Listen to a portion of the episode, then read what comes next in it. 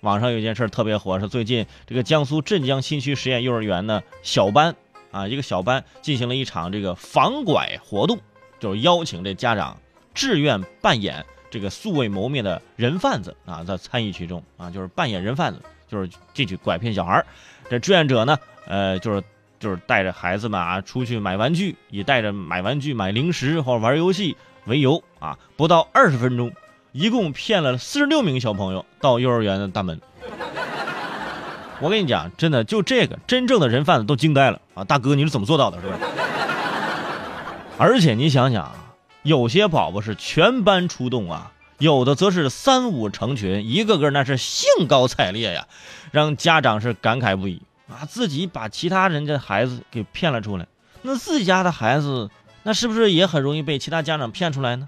啊！我平时在家我已经再三叮嘱了呀，哼，再三叮嘱了，你要画个重点呐！啊，你不能怪孩子，幼儿园小班，也就三岁吧，应该是吧？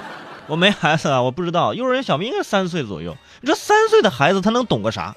你跟他讲道理，你跟他说事儿，其实他都是懵懵懂懂的，最后。还是认吃，知道吗？用棒棒糖诱惑幼儿园小朋友，用玩具啊诱惑，是吧？其实就相当于什么呢？就相当于用高薪水骗你跳槽一样。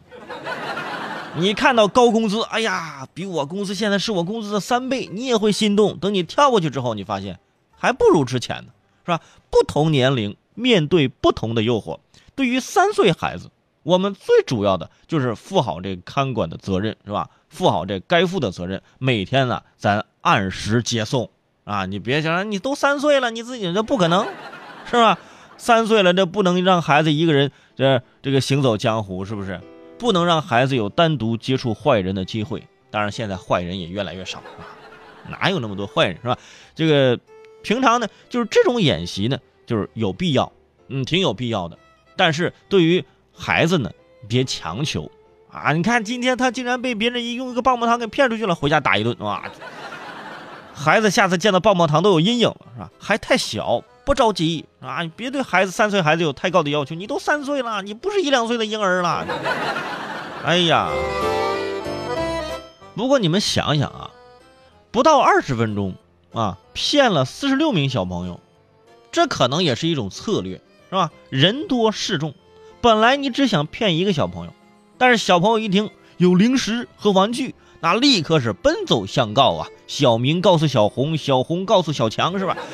啊，你跟超市的促销活动一样啊！叔叔，你不能只带我一个人走，要走我们一起走，全班全出来了啊！你要不带我们，我就告诉老师，还威胁上了。你说四十六个小朋友，你说坏人带着你们，说能往哪走是吧？哪也走不了啊，对不对？其实他更更拐不了了。其实这很多父母就经常说叮嘱孩子啊，这别人说是妈妈的朋友啊，带你去吃肯德基，千万不要去呀。你知道为什么吗？孩子想想，知道，因为因为我的妈妈根本就不会有朋友。也不是啊，因为因为因为我喜欢吃麦当劳。哎呀。你别跟孩子讲这些东西了，没有用啊！当然了，太小，嗯，你可以给他平常就是老跟他说，让他就是怎么说呢？就是有一个肌肉记忆啊，就是老跟他说，老跟他说，老跟他说，慢慢的，他到了这个年纪，他该懂的他已经会懂了。三岁还太小，对吧？别强求，别强求。当然也有这种天才，是吧？三岁就知道你给我啥我不吃，对吧？啥不吃，赶紧带孩子去看看，可能有厌食症，是吧？那上学的时候呢，我们经常会有各种的这个演练啊，这种演习，就是防火、防震啊、防拐卖，对吧？这种演练呢，其实只是一种教育实验啊。除了告诉孩子不能这么做啊，呃，对于我们来说，还可以就了解小朋友啊，这他心里是怎么想，会是在什么情况下会跟陌生人走。这个呢，我们大人看完之后呢，也会掌握相应的经验啊，就是对症下药。掌握住这些信息之后呢，呃，就应该更有针对性的告诉家长如何正确有效的就是看护孩子，因为你想啊，现在一些孩子是老人在带，啊？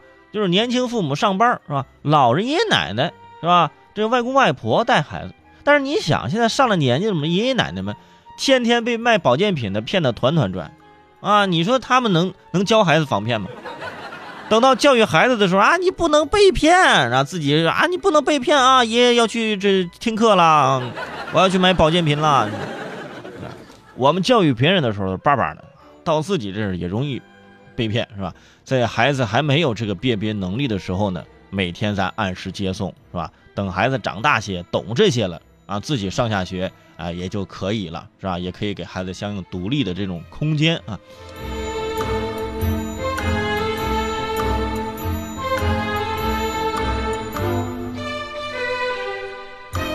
所以说呢，我觉得平常啊，就是就幼儿园小班啊进行这种这种演习演练呢，基本上我觉得百分之百全跟着走，对不对？对孩子的世界，孩子的眼睛看任何东西都是美好的，他不会有这个好人坏人的这个这个区分，在他眼里，对吧？只有好吃的和和不好吃的，是吧？啊，你比如说你拿个棒棒糖诱惑他，他会跟你走；你拿根鱼腥草，他觉得早跑了，你。